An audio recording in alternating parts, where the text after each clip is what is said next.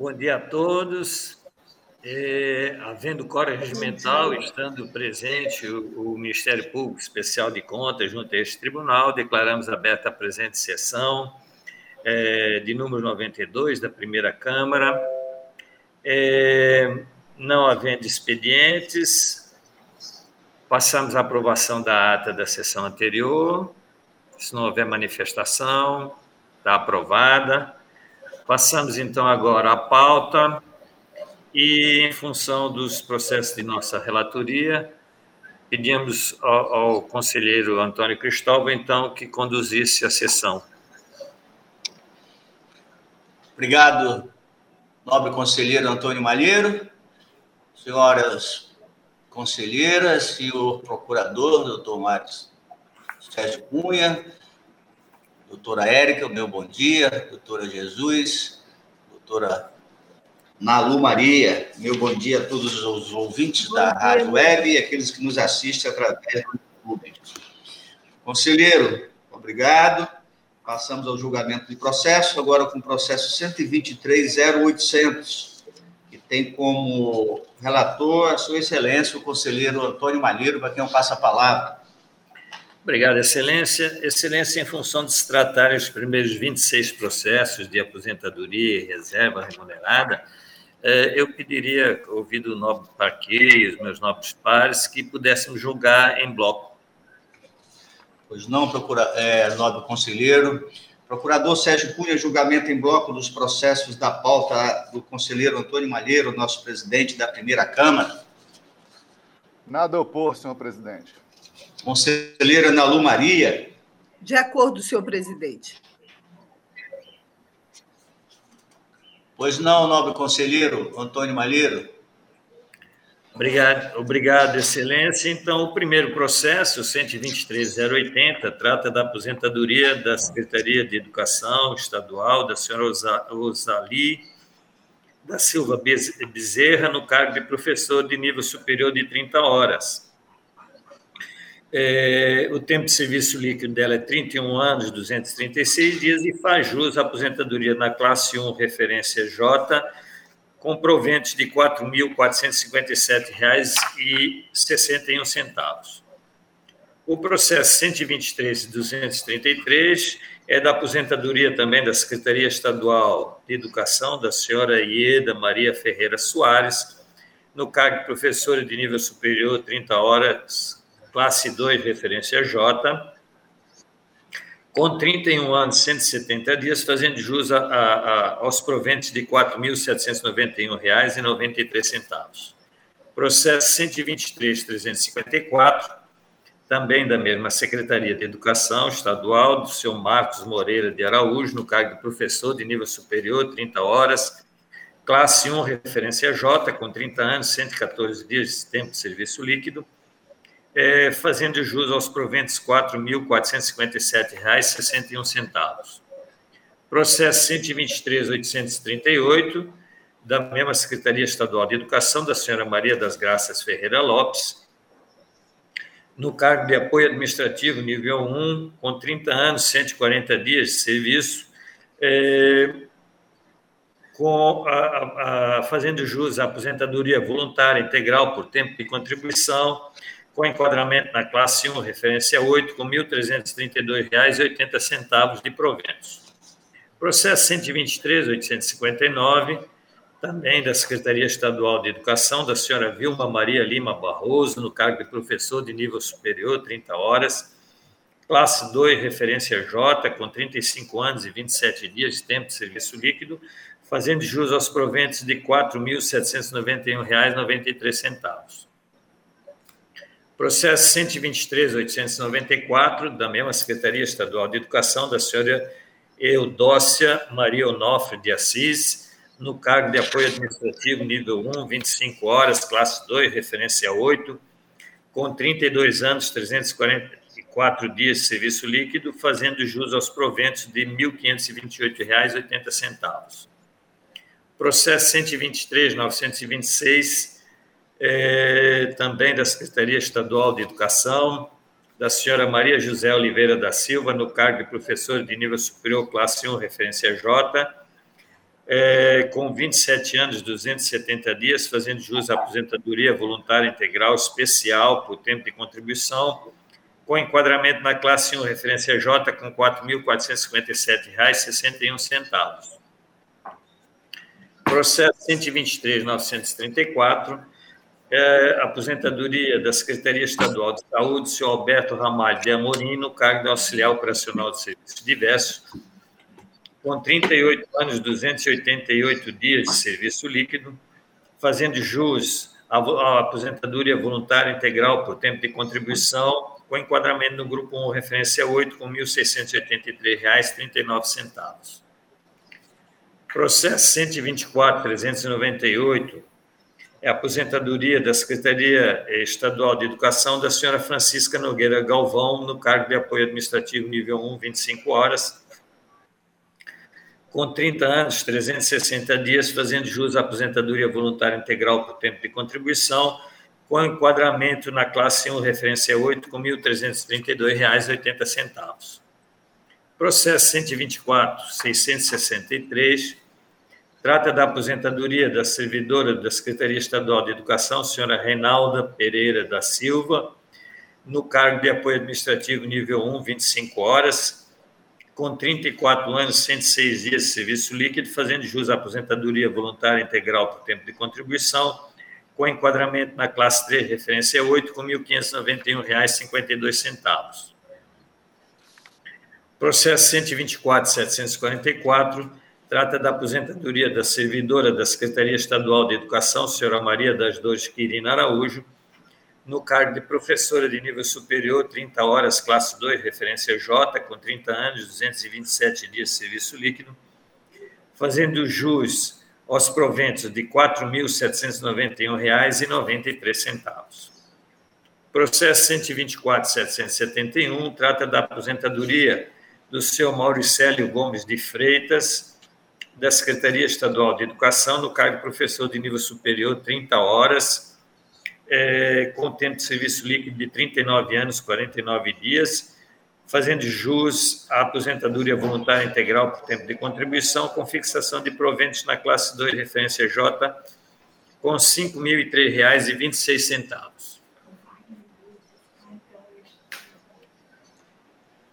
O processo 124.882 trata da aposentadoria da servidora é, da Secretaria Estadual de Educação, senhora Maria do Nazaré do Nascimento, no cargo de professora de nível superior, 30 horas, classe 2, referência J, com 30 anos e 82 dias de serviço líquido, fazendo jus, portanto, a aposentadoria voluntária integral especial por tempo de contribuição, é, com proventos de R$ 4.791,93. Processo 128.541 trata da aposentadoria da servidora do quadro de pessoal é, do DERACRE, senhora Maria Auxiliadora Magalhães Barbosa, no cargo de agente administrativo, grupo 3, referencial 8, com 30 anos, 161 dias de serviço, fazendo jus à aposentadoria voluntária integral por tempo de contribuição no grupo 3, referência 8, com R$ 1.811,78. Processo 128.685 trata da aposentadoria da Secretaria Estadual de Educação da senhora Neuza Gomes do Bonfim, no cargo de apoio administrativo nível 1, 25 horas, com 26 anos, 260 dias, serviço líquido, fazendo jus à aposentadoria voluntária por idade, com enquadramento na classe 2, referência 8, com R$ 1.133,06. Processo 132.869 trata da aposentadoria da servidora da Secretaria Estadual de Saúde, senhora Maristela de Oliveira Muniz Azevedo, no cargo de auxiliar de enfermagem, com 32 anos, 269 dias, fazendo jus à aposentadoria voluntária integral por tempo de contribuição, com enquadramento no grupo 3, referência 8, com proventos de R$ 2.349,87. Processo 135.507 é, trata da aposentadoria da servidora do quadro do, do DERAC, senhora Ocineide da Silva Lima, no cargo de agente administrativo, com 33 anos e 315 dias, eh, fazendo jus à aposentadoria voluntária integral por tempo de contribuição com enquadramento e fixação de proventos no grupo 3, referência 8, eh, com R$ 1.898,05, tendo que aqui se fazer a correção da fundamentação na portaria. Processo 129.976 trata da transferência para a reserva remunerada do Major PM, eh, Sr. Sebastião Feitosa de Menezes, com tempo de serviço líquido de 37 anos, 153 dias, eh, fazendo jus eh, ao soldo na graduação de tenente-coronel, com R$ 18.120,74.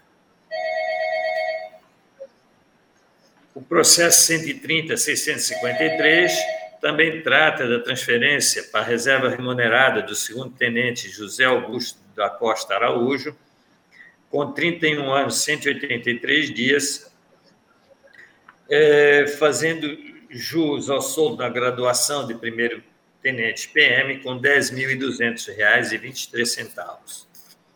O processo 123.466 o trata da aposentadoria é, tá da servidora... Agora parou, mas aí tu fica atenta, tá? Trata da aposentadoria da servidora da Secretaria Estadual de Educação, senhora Maria das Graças dos Santos, no cargo de apoio administrativo nível 1, com 33 anos, 109 dias, fazendo jus à aposentadoria voluntária integral por tempo de contribuição, com enquadramento na classe 1, referência 8, com R$ 1.395,52. Processo 128.220 é, trata da aposentadoria do quadro do DERACRE do senhor João Aldecida Silva, no cargo de agente administrativo, com 37 anos e 13 dias, fazendo jus à aposentadoria voluntária integral por tempo de contribuição, enquadramento e fixação de proventos no grupo 3, referência 8, com R$ 2.729,08. O processo 138.185 trata da aposentadoria do quadro do DERAC do seu Josimar Bandeira Benedito, datilógrafo, grupo 2, referência 8, 39 anos, 125 dias, fazendo jus, aposentadoria voluntária integral por tempo de contribuição, com proventos de R$ 2.004,80.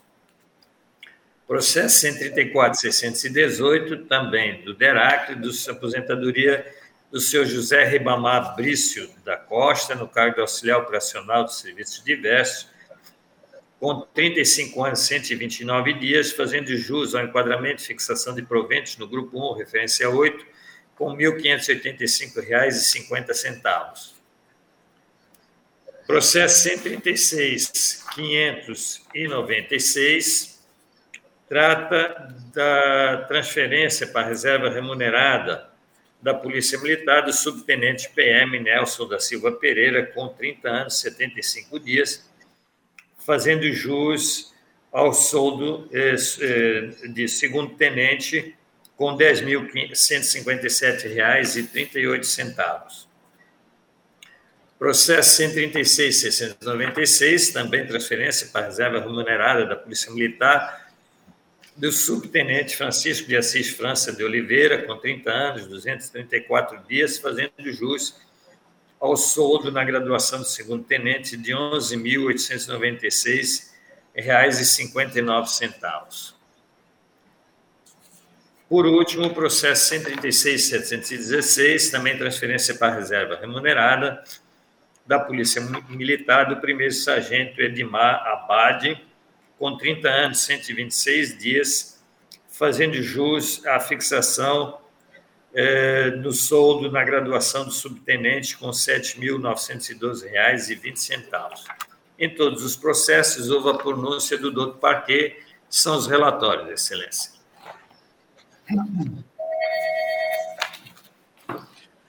Obrigado, nobre conselheiro. Com a palavra, Sua Excelência, o relator, o procurador, para a sua manifestação.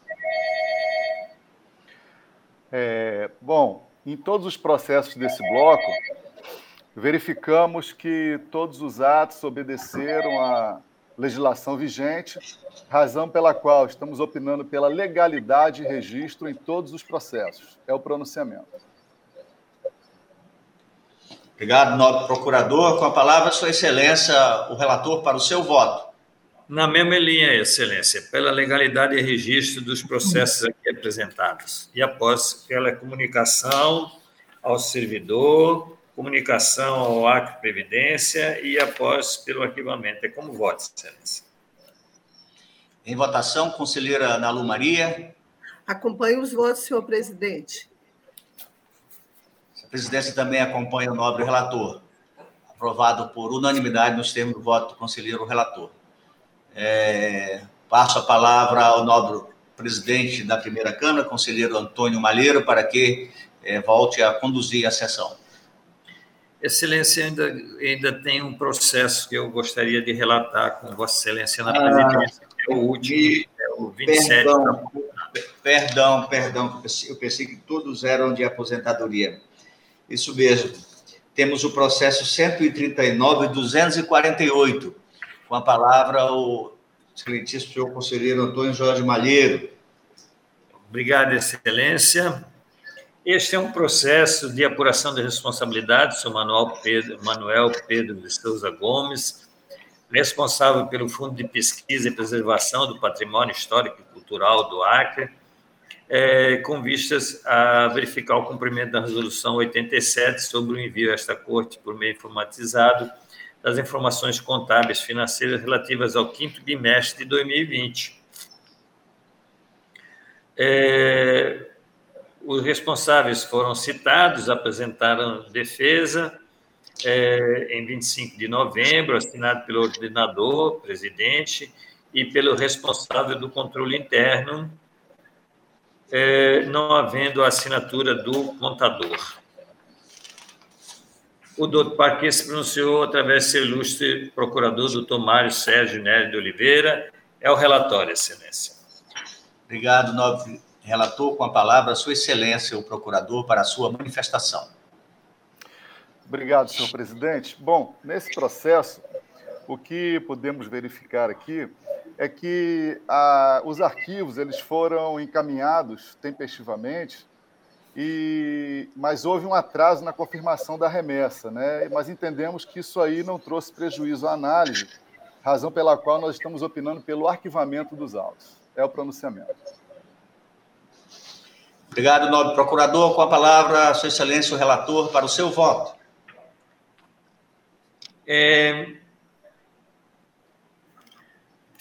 Obrigado, Excelência. Cabe aqui afirmar que não houve confirmação do envio da entrega, então é, podemos até entender que for falha, conforme colocado pelo nobre Paquet, mas em função disso, notificar uh, voto para não aplicar a multa, então, nessa mesma linha, mas que se notifique o gestor para que, doravante, eh, não caia na mesma falha sobre pena de receber a multa. É como voto, Excelência.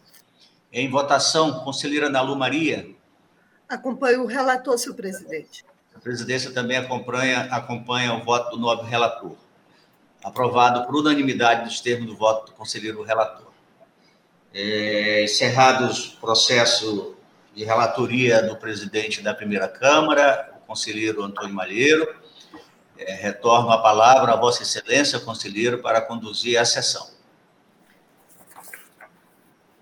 Obrigado, é, nobre conselheiro Antônio Cristóvão. É, e dando sequência à, à pauta, passamos então agora a palavra a Vossa Excelência com o processo 124.038. Obrigado, nobre presidente. Senhor presidente, também por se tratar todos os meus processos da pauta desta sessão, os processos número 28 da pauta ao 33, gostaria também de julgar, julgar em bloco, por se tratar todos também da mesma decisão, são processos de aposentadoria e ou reservas remuneradas da, da, da servidores do Estado. Pois não, Excelência. Dado o entendimento anterior, Vossa Excelência está com a palavra. Obrigado, nobre presidente.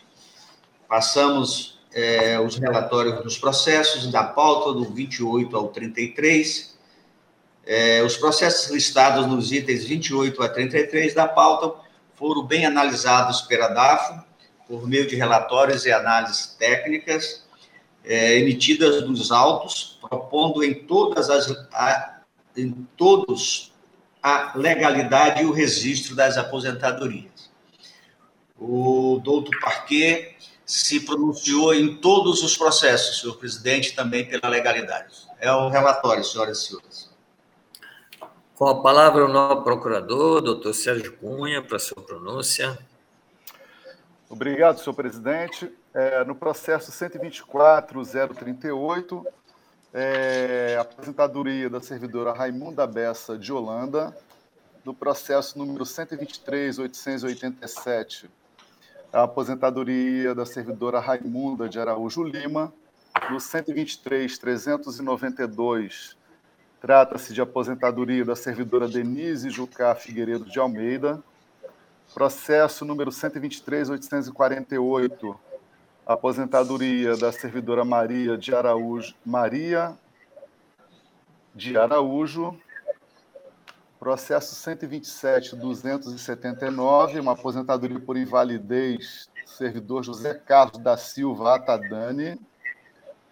E no processo número 123.316, que é o último desse bloco, é a aposentadoria do servidor Antônio Carlos Almendanha.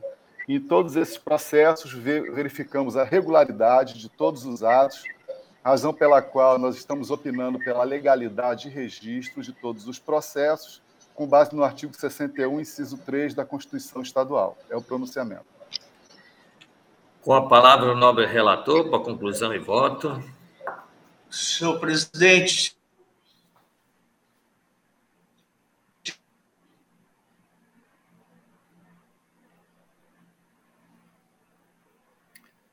É, é, não sei se a falha foi no meu, se foi no de Vossa Excelência aqui, mas eu não escutei o voto, a conclusão e voto. Senhores.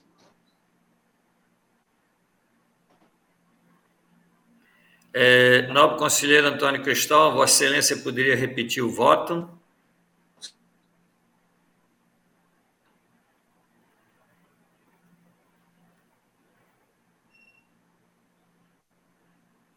Senhoras conselheiras, conselheiro Malheiros, é, não estou lhe ouvindo.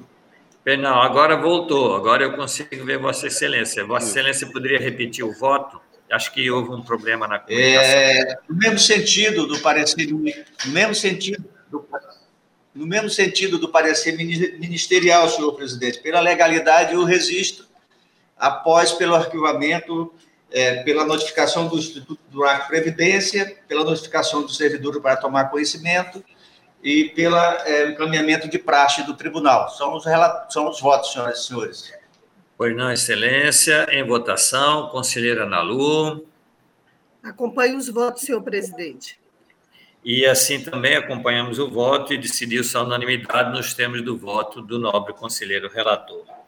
Passamos então agora ao processo 130.391, que tem como relatora a nova conselheira Nalu Maria, a quem eu passo a palavra. Obrigada, senhor presidente. Queria dizer da minha felicidade de vê-los todos aqui, nosso querido Serginho, nossos conselheiros, Érica, todos que estão nos ouvindo.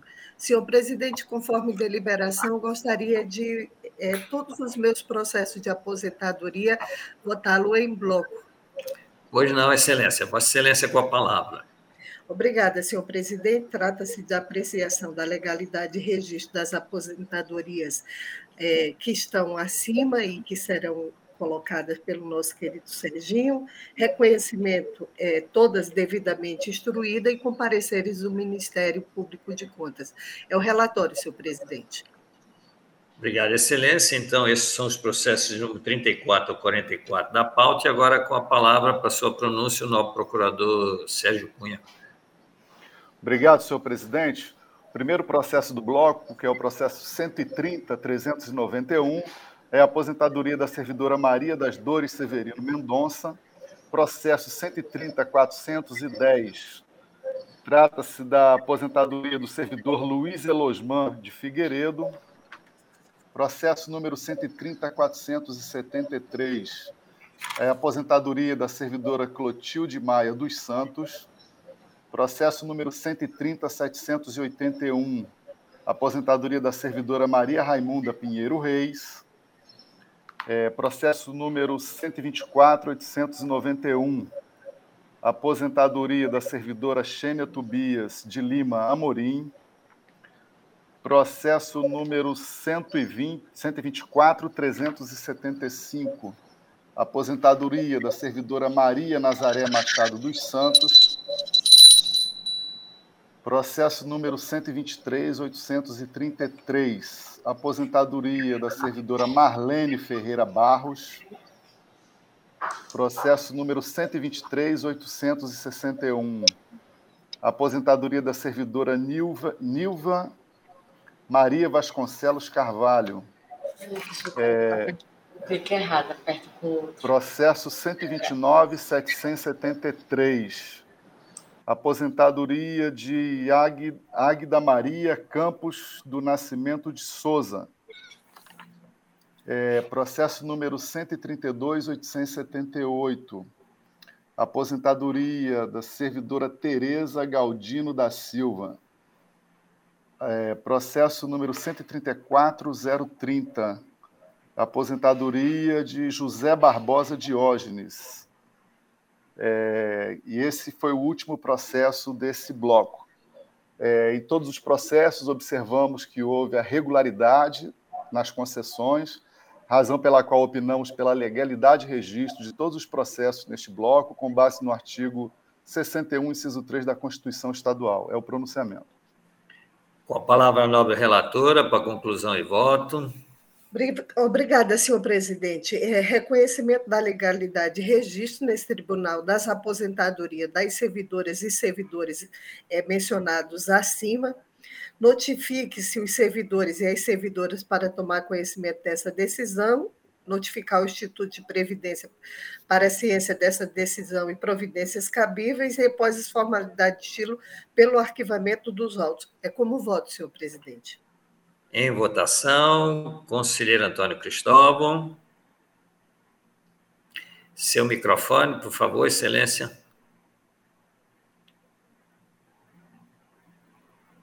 Perdão, perdão. Acompanha a nobre relatora, senhor presidente. E assim acompanhamos também o mesmo voto e decidiu-se a unanimidade nos termos do voto da nobre conselheira relatora. Passamos então agora ao processo 138.081, que continua tendo como relatora a nobre conselheira Ana Lu Maria, quem eu passo a palavra. Obrigada, senhor presidente. Ao descumprimento da nossa resolução 102, devidamente instruída pela nossa segunda IGCE e comparecer do nosso Ministério Público de Contas. É o relatório, senhor presidente. Com a palavra o novo procurador, doutor Sérgio Cunha. Obrigado, senhor presidente. É, nesse processo, ficou apurado que houve um atraso no envio das informações superior ao, ao tolerado, né? Então, nesse sentido, a gente tá, é, o Ministério Público de Contas opina pela aplicação da multa prevista no artigo 89, inciso 2, da Lei Complementar Estadual número 38/93. É o pronunciamento. Com a palavra, a nova conselheira. Senhor presidente, eu só queria perguntar se a gente está aplicando aquela de 14.280. É essa? Depende do prazo. Qual foi o prazo que, que extrapolou aqui? Ele mandou, enviou as informações do processo no dia 3 do 4. Nome. Referente ao primeiro, segundo, terceiro, quarto bimestre. Quem que é isso? É o prim, primeiro bimestre. E esse aqui, esse aqui, vamos lá, esse aqui é o primeiro bimestre de 2020. 2020. 2020. Pronto, esse é o primeiro bimestre de 2020. E lembramos que o primeiro bimestre de 2020 e ele é relativo às informações de pessoal, não é isso? Pessoal, atos e folha de pagamento e ao controle de atos de pessoal. Perfeito. Porque aqui eu tenho uma proposta de multa de 14.280, mas eu não estou. É, é, ela é alta, hein? Ela é alta. É, é, o Vamos... tempo de atraso dele do primeiro bimestre, ele parece que foi 30 dias, não é isso? Isso. Então, 30 dias a gente estava dando uma multa de 3.570. Né? Então, é então eu, eu coloco a multa de 3.570. Pronto. Então. E após as formalidades, o arquivamento do, do processo. Perfeito. Em votação, conselheiro Antônio Cristóvão. Comprou a relatora, senhor presidente. E assim que também acompanhamos a nobre relatora, decidiu-se a unanimidade nos termos do voto apresentado. Passamos agora ao processo 139, 118. Continua tendo como relatora a nobre conselheira Nalu Maria, quem eu passo a palavra.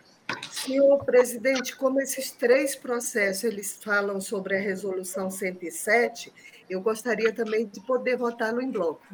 Pois não, excelência. Vossa excelência com a palavra.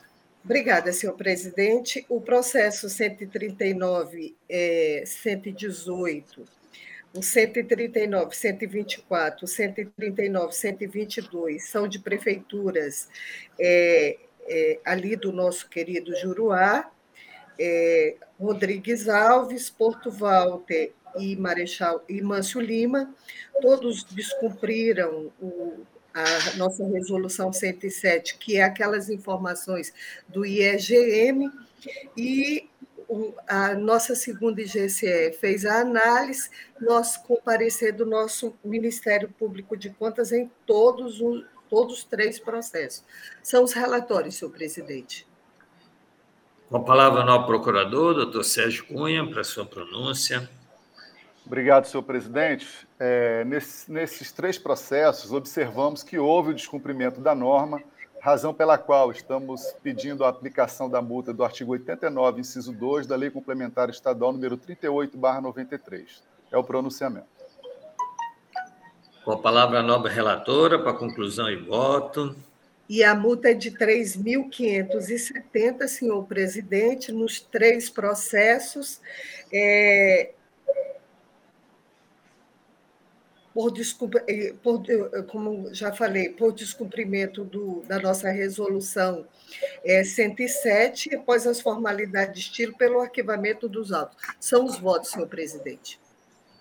É, pois não, Excelência, é, acho que no, no, numa sessão anterior nós pedimos a notificar o atual para que ele então atualizasse esses índices aqui também, se a gente. Não tem problema.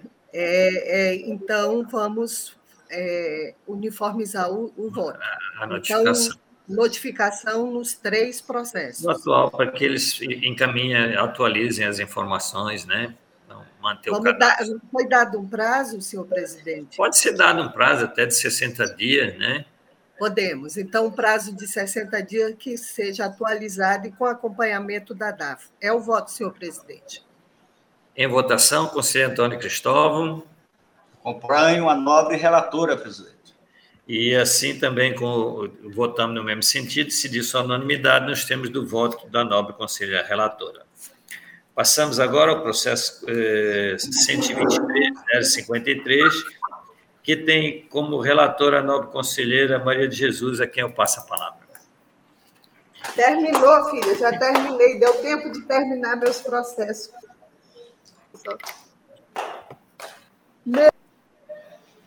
Tá ligado, Obrigada, Excelência.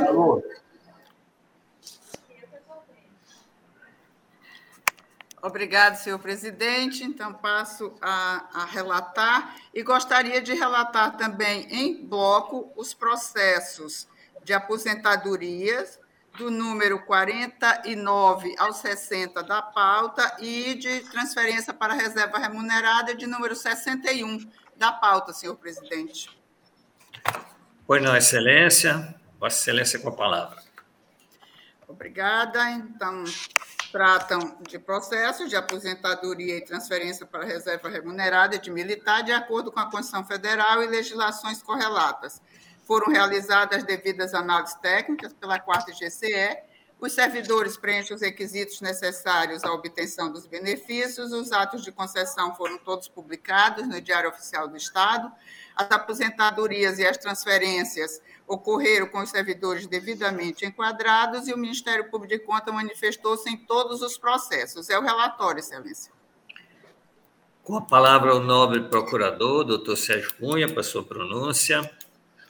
Obrigado, senhor presidente. O primeiro processo desse bloco, que é o de número 123053, é, trata-se da aposentadoria da servidora Maria Iva Ferreira da Silva, processo número 123239. Aposentadoria servidora Artenes Maria Passos Teixeira, processo número 123250. É, aposentadoria por invalidez, senhor Francisco das Chagas da Silva Soares, Processo número 123, 302, aposentadoria da servidora Maria José Carlos da Silva. Processo número 123, 342, aposentadoria da servidora Maria de Fátima Silva de Souza. Processo número 123, 828, é uma, é uma aposentadoria servidora Maria da Conceição Ribeiro Ximenes.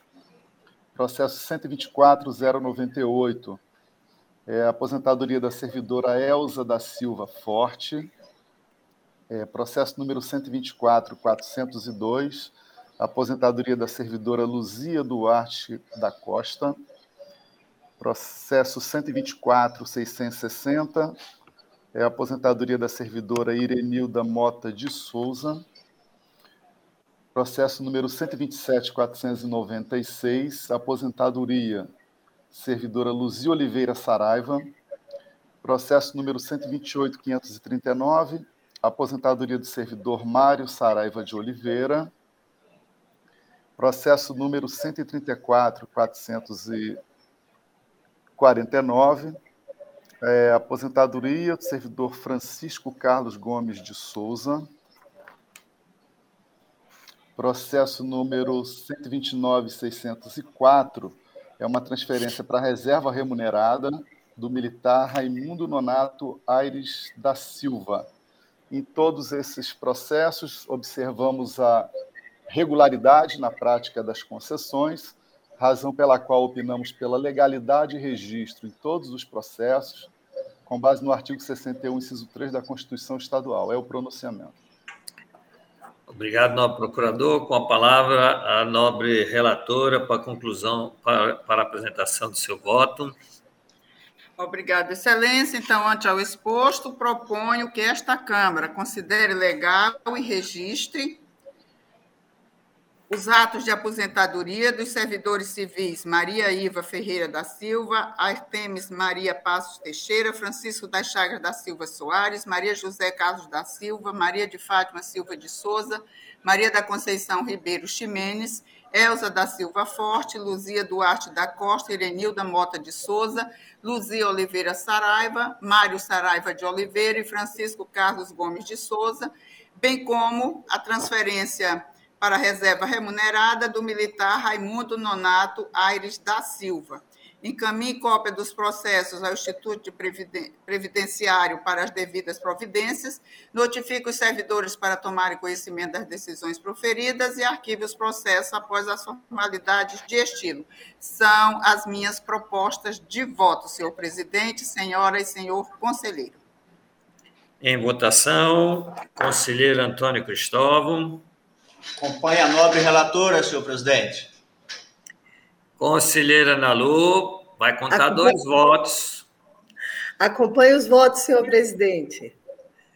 Acompanhamos também o voto é, apresentado pela nobre relatora, e assim decidiu-se a unanimidade nos termos do voto é, é, aqui apresentado. E aí vamos, então, agora ao processo 139-259, que continua tendo como relatora a nova conselheira Maria de Jesus, a quem eu passo a.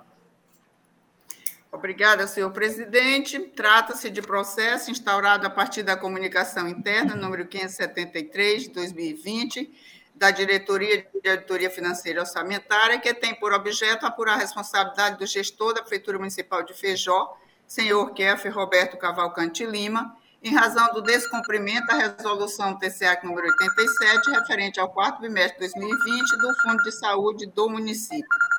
A segunda Inspetoria Geral de Controle Externo, constatando, através de consulta ao CIPAC desta corte, que o responsável do Fundo Municipal de Saúde de Feijó enviou intempestivamente e-mail informatizado as informações orçamentárias, financeiras, contábeis e patrimoniais referente ao quarto bimestre de 2020, infringindo o artigo 2 parágrafo 1 da resolução TCA número 87. E por isso solicitou a autuação deste processo. Devidamente instruído, a área técnica opinou pela citação do gestor para que apresentasse razões justificativas sob pena de responsabilidade. Em observância aos princípios constitucionais do contraditório e da ampla defesa, o senhor Kelf Roberto Cavalcante Lima, prefeito e gestor do Fundo de Saúde do município, foi devidamente citado por meio do Diário Eletrônico de Contas, número 1574, 12 de maio de 2021. Em sua defesa, por meio de advogados, faz suas alegações e, ao final, requer o acolhimento da defesa e o afastamento de sua responsabilidade. A área técnica emitiu o relatório conclusivo às folhas 61 a 66 e o Ministério Público de Contas manifestou-se à folha 71 dos autos em pronunciamento da palavra do seu procurador Mário Sérgio Nery de Oliveira. É o relatório, excelência. Obrigado, Excelência. Com a palavra o novo procurador, doutor Sérgio Cunha. Obrigado, senhor presidente. É, nesse processo ficou constatado o descumprimento da norma, razão pela qual este Ministério Público de Contas opina pela aplicação da multa do artigo 89, inciso 2 da Lei Complementar Estadual número 38/93. É o pronunciamento. Com a palavra a nobre relatora. Obrigada, excelência. No presente caso, a remessa em questão, que é o quarto bimestre de 2020, teve como prazo final de envio dia 30 de setembro de 2020. Porém, em consulta ao Sistema Informatizado de Prestação de Contas CIPAC, verificou-se que, mesmo remetendo as informações orçamentárias, financeiras, contábeis e patrimoniais do Fundo de Saúde do município relativas ao mês de julho, dentro do prazo, os dados referentes ao mês de agosto foram enviados intempestivamente no dia 29 de outubro de 2020, prazo superior aos cinco dias relevados excepcionalmente de acordo com a ata de uniformização de jurisprudência entre as câmaras deste tribunal, descumprindo o disposto na resolução TCA número 87. Citado, o gestor reconhece a intempestividade no envio e se defende alegando que não gerou nenhum dano ao erário e não pode ser responsabilizado pelo descumprimento do prazo de envio das remessas quando um servidor designado para desenvolver a função comete equívocos administrativos. Ressalta-se que é responsabilidade do gestor o envio das informações do órgão ao CIPAC, conforme estabelecido no artigo 1 da Resolução TCA número 87. Diante do exposto, propõe a esta Câmara aplicar multa ao senhor Kelf Roberto Cavalcante Lima, prefeito e gestor do Fundo Municipal de Saúde de Feijó, no valor de R$ 3.570, nos termos do artigo 89, inciso 2 da Lei Complementar Estadual número 38, conforme estabelece o artigo 19 da Resolução TCA número 87 2013, observados os princípios da proporcionalidade e da razoabilidade em face do envio intempestivo, de 29 dias após a data limite, das informações orçamentárias, financeiras, contábeis e patrimoniais do Fundo Municipal de Saúde de Feijó, referente ao quarto bimestre de 2020, inclusive, além dos cinco dias excepcionalmente concedidos na ata de uniformização de jurisprudência entre as câmaras, para recolhimento no prazo de 30 dias após a notificação deste de tudo dando ciência a esta Corte de Contas. Notificar o gestor para observar as obrigações previstas na resolução número 87, especialmente no artigo 2 parágrafo 1 sobre pena de responsabilidade, nos termos do artigo 19 da mencionada norma.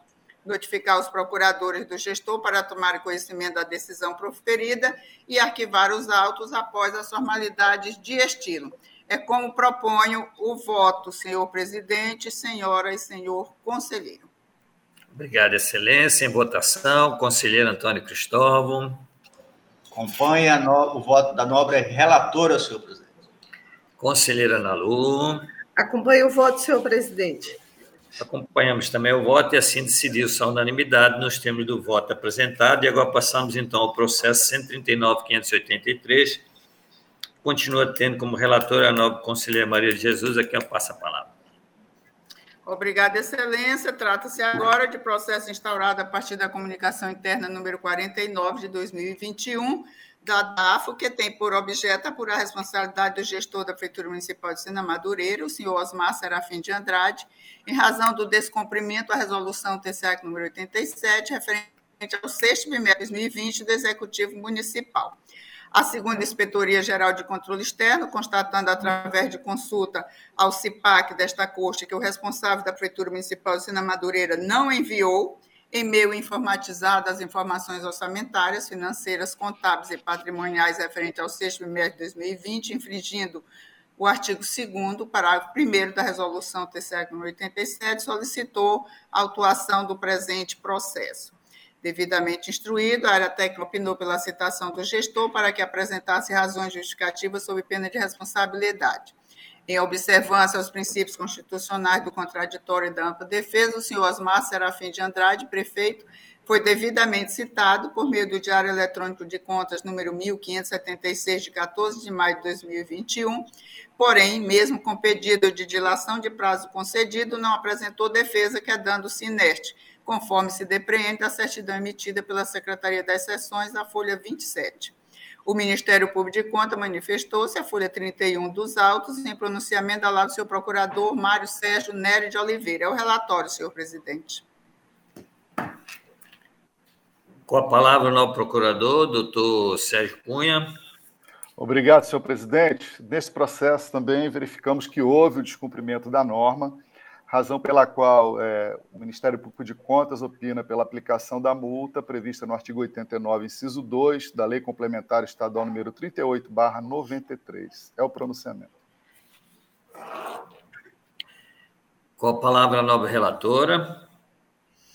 Obrigada, Excelência. No presente caso, a remessa em questão é o sexto bimestre de 2020, teve como prazo final de envio dia 30 de janeiro de 2021 Porém, em nova consulta ao Sistema Informatizado de Prestação e Análise de Contas, CIPAC, verificou-se que as informações orçamentárias, financeiras, contábeis e patrimoniais do Executivo Municipal relativas ao mês de novembro foram enviadas no dia 8 de julho de 2021 e o mês de dezembro no dia 15 de julho de 2021, ambas intempestivamente e acima do prazo de cinco dias relevados excepcionalmente de acordo com a ata de uniformização de jurisprudência entre as câmaras deste tribunal, descumprindo assim o disposto na resolução número 87.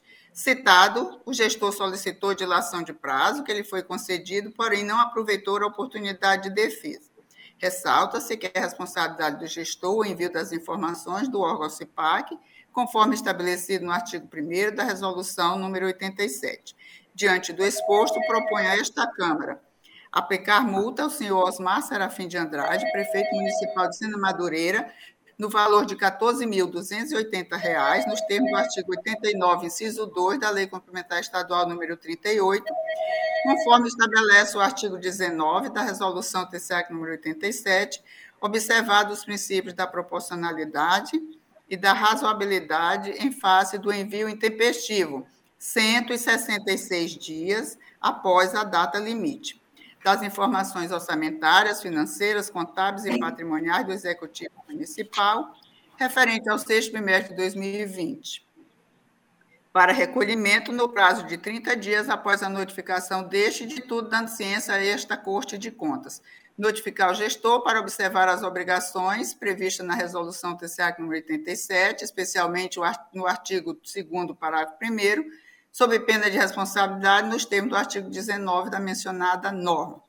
Notificar as senhoras Raimunda da Luz Melo da Rocha e Aline Lostanade Galvão, procuradora do gestor, para tomarem conhecimento da decisão proferida e, após a formalidade de estilo, o arquivamento dos autos. É como proponho o voto, senhor presidente, senhora e senhor conselheiro.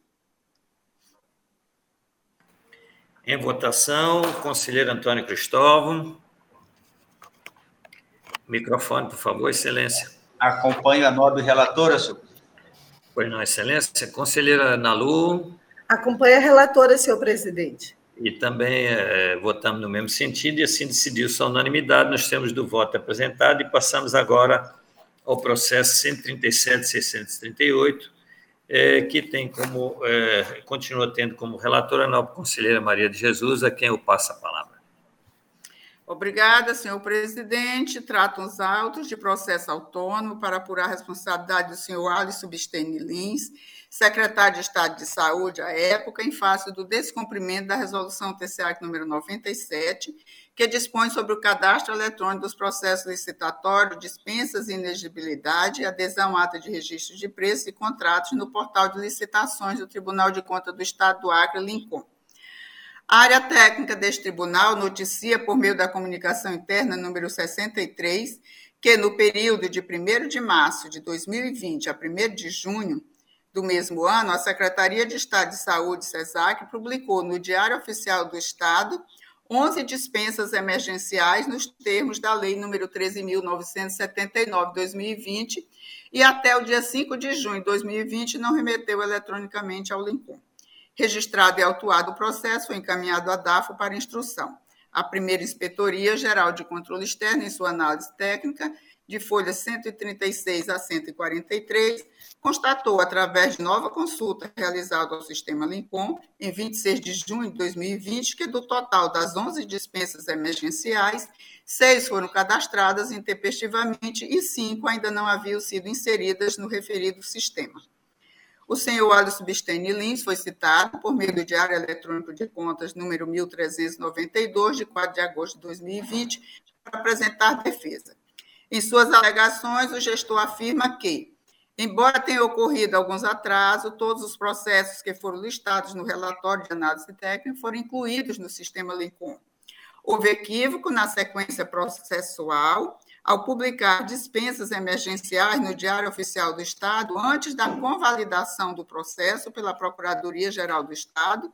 Assim, realizou o envio das informações ao Lincoln conforme os processos eram realmente finalizados, com a liberação da PGE.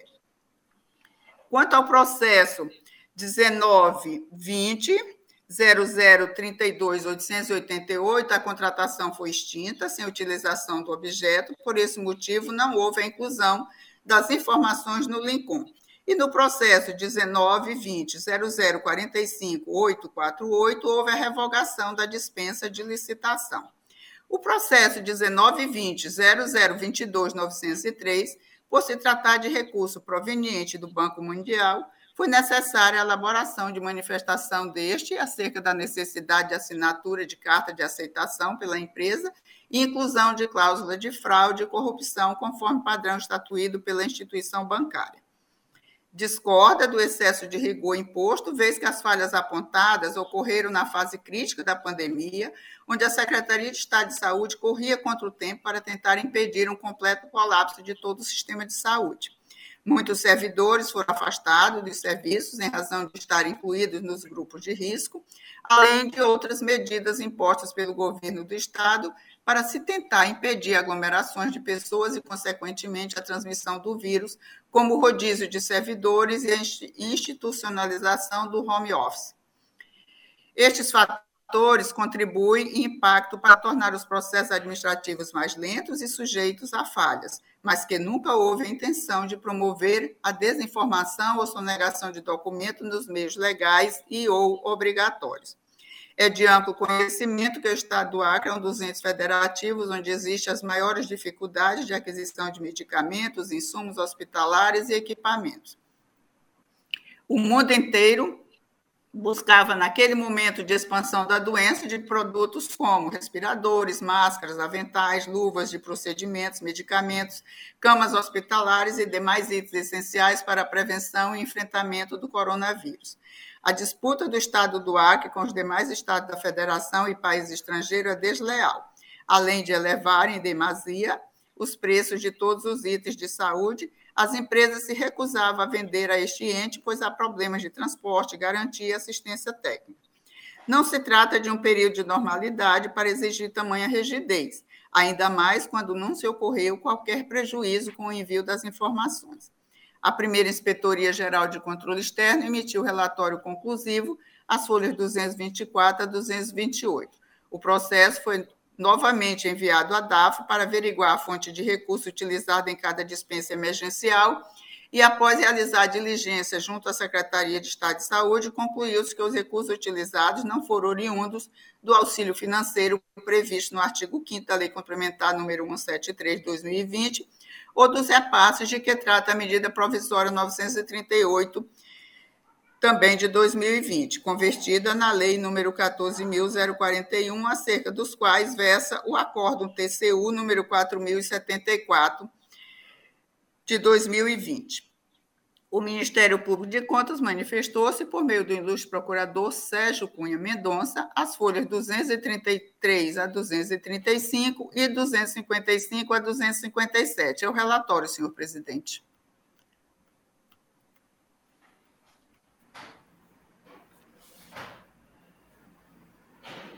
É, com a palavra o novo procurador, Sérgio Cunha. Obrigado, senhor presidente. Bom, é, nesses processos que, que tratam de encaminhamentos ao LICOM, é, eu considero que a, a, tempestividade na remessa ela é crucial, principalmente em se tratando de uma dispensa de, de dispensa de licitação emergencial, que é um processo em que a lei respalda que você contrate sem licitar, então, a, a, toda a parte que envolve a publicidade e o controle, ela é primordial para poder dar transparência e regularidade em todo o processo.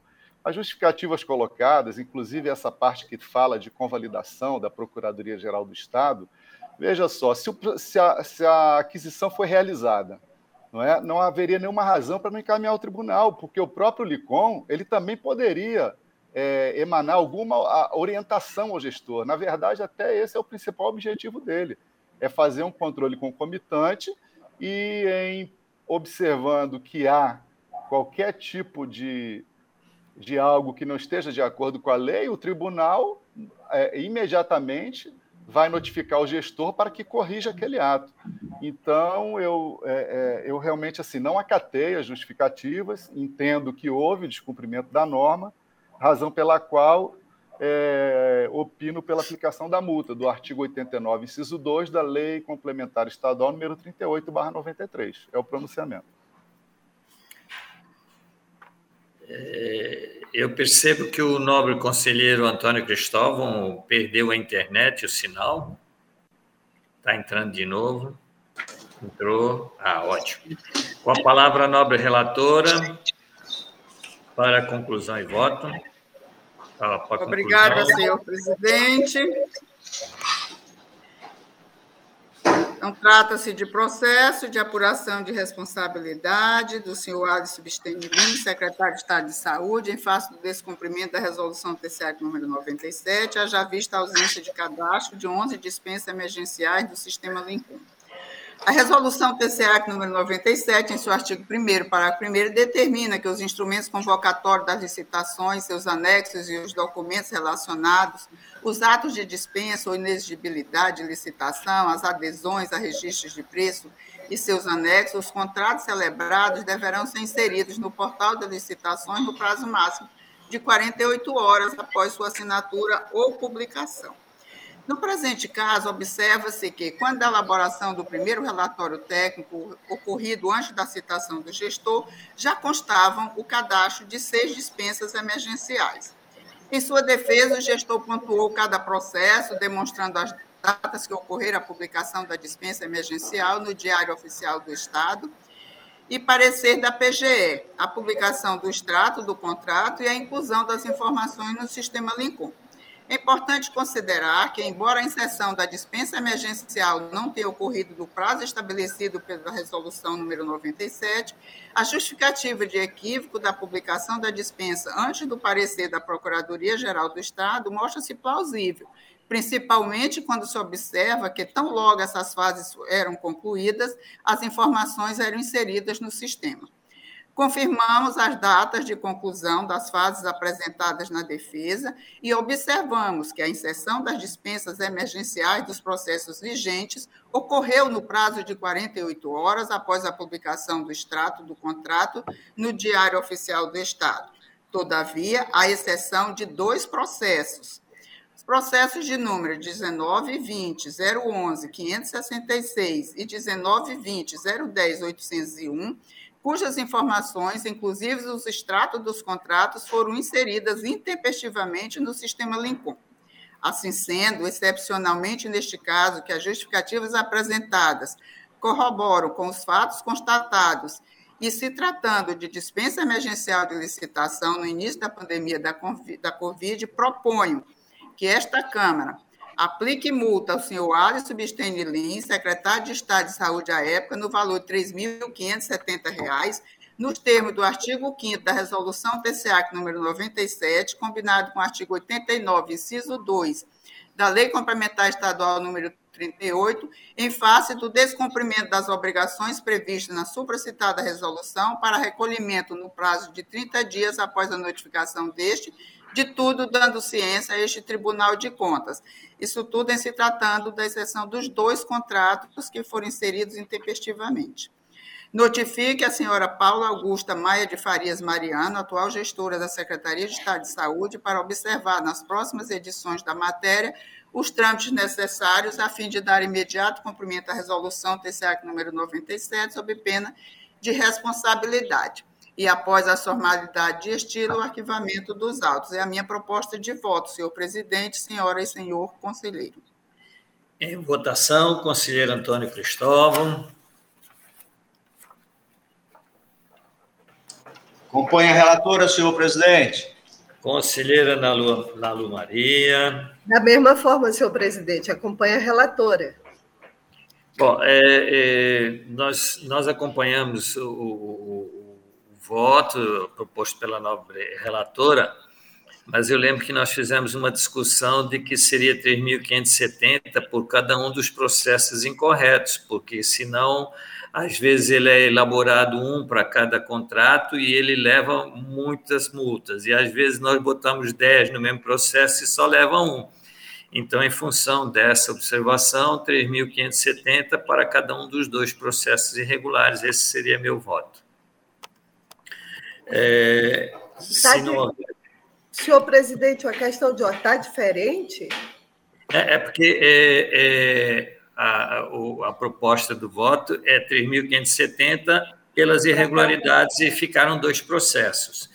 Então, se havia dois contratos irregulares, nós tínhamos conversado de ser 3.570 para cada um dos dois, então daria 7.140, porque são dois, né? Que é 3.570 por cada um, porque senão há processos onde é, são autuados individualmente e aí 10 processos irregulares são 10 multas 3.570. E, e quando se bota os 10 processos no mesmo, no mesmo os 10, é, as 10 licitações no mesmo processo, só levaria uma, então a gente faria injustiça dependendo do modo como nós autuamos os processos. Isso. E tem algum problema de uniformizar? Não, então, por isso que eu propus o voto, como nós havíamos Sim, discutido, 1.570 para cada um dos dois. Ele daria 7.140. Conselheira Maria, tem problema uniformizar? Não, assim, é, essa foi a nossa conversa, o nosso entendimento, que a partir de agora a gente ia fazer isso, íamos, íamos aplicar multa em cada processo. Agora, neste caso, eu mantive a minha proposta aplicando uma multa única, porque também eu ainda não não não me lembro da gente já ter, já ter tido alguma né? decisão nesse, nesse sentido. Mas, assim, eu aqui eu trago uma proposta de voto, onde os senhores podem aceitar, modificar, como quiserem. Então, essa é a minha proposta. Agora, o voto Tranquilo. do conselheiro Tranquilo. é que, como ficou identificado de que apenas dois, dois contratos foram inseridos intempestivamente, então seria multa é, duas vezes por conta dos dois, dos dois contratos. Porque, embora sejam 11 dispensas de licitações, mas, assim, o que me pareceu é que a análise técnica não observou, não fez realmente a verdadeira análise da, da dispensa, da defesa. Porque, na defesa, o gestor juntou provas de que houve, houve publicação antes da manifestação da PGE mas que após essa manifestação e a conclusão realmente dos procedimentos para dispensa de licitação, eles foram inseridos dentro do prazo. com exceção de dois contratos apenas que ficaram intempestivamente. Então, por conta desses dois casos, eu aplico a multa. Agora, a minha proposta é de uma multa única para os dois, de 3.570. Mas o conselheiro Malheiro está propondo que seja 3.570 para cada um. Então, neste caso, a multa seria 7.140. Eu mantenho a minha proposta, mas, como eu disse, é uma proposta de voto. Então, aqui Sim. eu não estou apresentando um voto, é apenas uma proposta onde os senhores podem modificar e alterar como quiserem. Senhor presidente, eu, é, é, porque eu trabalho em todo momento é tentando unificar, porque é muito difícil quando a gente não unifica, pelo menos as câmaras. Então, eu, eu gostaria de é, votar com o senhor, pedir é, desculpas, mas votar com o senhor na proposta. Seu microfone está desligado, conselheiro Antônio Cristóvão. Hoje eu estou demais, né, com esse telefone desligado. Peço desculpa aos senhores. É, senhor presidente, vamos unificar também, já que já são dois processos, então, né, fica, é, é, é fica estranho, né, os outros gestores que a gente aplica em um processo tem 10 e a gente aplica uma multa só, e os outros que só tem um é o mesmo valor. Então, acompanho Vossa Excelência. Perfeito. Então, assim decidiu-se a unanimidade é, pela aplicação de multa é, de, de, de 3.570 para cada um dos dois processos considerados irregulares e, assim, de, atinge o valor de 7.140. Encerrada a pauta de julgamento, não havendo expedientes, passamos às comunicações. Com a palavra o novo procurador, doutor Sérgio Cunha. Obrigado, senhor presidente. Quero cumprimentar todos os integrantes da primeira Câmara, dizer que é uma satisfação revê-los com saúde aqui e também aproveitar para cumprimentar todos aqueles que nos acompanham pela rádio, agradecer a todos aqueles que contribuíram para a realização da sessão de hoje, na pessoa da secretária das sessões, doutora Érica, e também aqui fazer um registro sobre o Dia do Advogado, cumprimentar todos aqueles que integram essa carreira importante. E, e sobre e também me solidarizar com todas as famílias que tiveram perdas, né, nessa Covid. Eu acho que quase todo mundo teve. Fazer um apelo aqui para que continuem buscando a imunização através da vacina. Isso é muito importante. Acho que agora o, o Estado está alcançando o um número que a gente pode começar a ter um pouco mais de segurança, né, para poder é, levar uma vida próxima da, da normalidade e, e nada mais a comunicar. Muito obrigado, um grande abraço a todos. Com a palavra, o nobre conselheiro Antônio Cristóvão, para as suas considerações. Senhor presidente, incorporo também as considerações do nobre procurador, é, faço as palavras dele as minhas, e também é, desejar a todos um bom final de semana, Dia dos Pais que passou aí, domingo. Um abraço a todos os pais e as mães que nos aturam.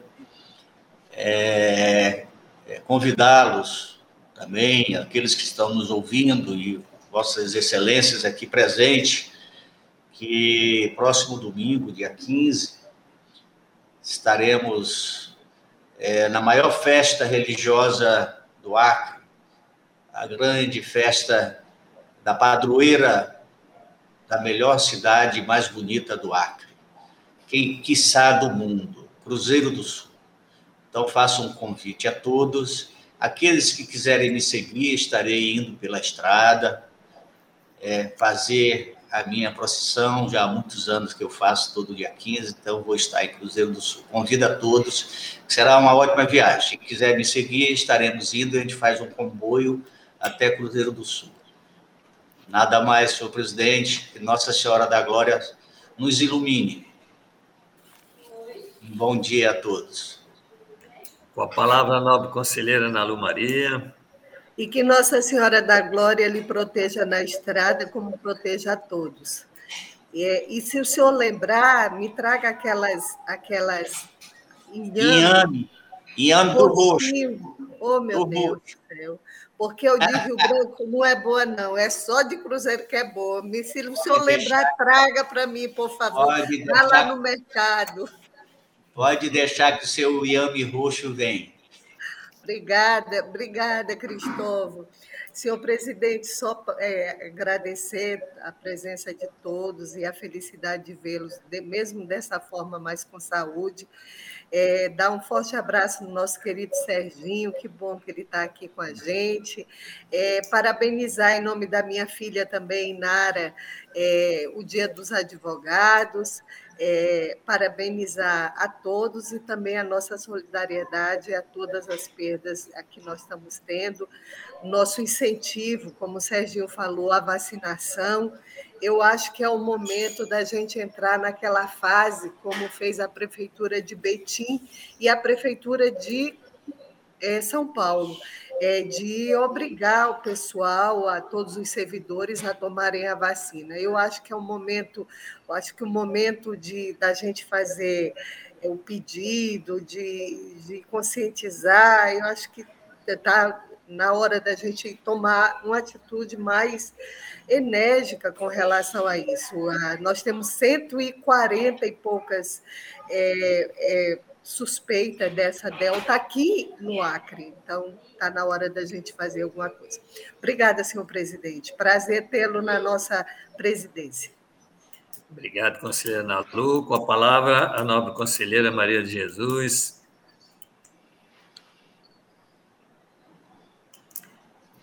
Seu microfone, excelência. Pronto, o microfone está aberto. Obrigada, senhor presidente. Também quero fazer coro em tudo que já foi dito até aqui e dizer ao conselheiro Cristóvão que a vontade de acompanhá-lo nessa, nesse comboio é grande.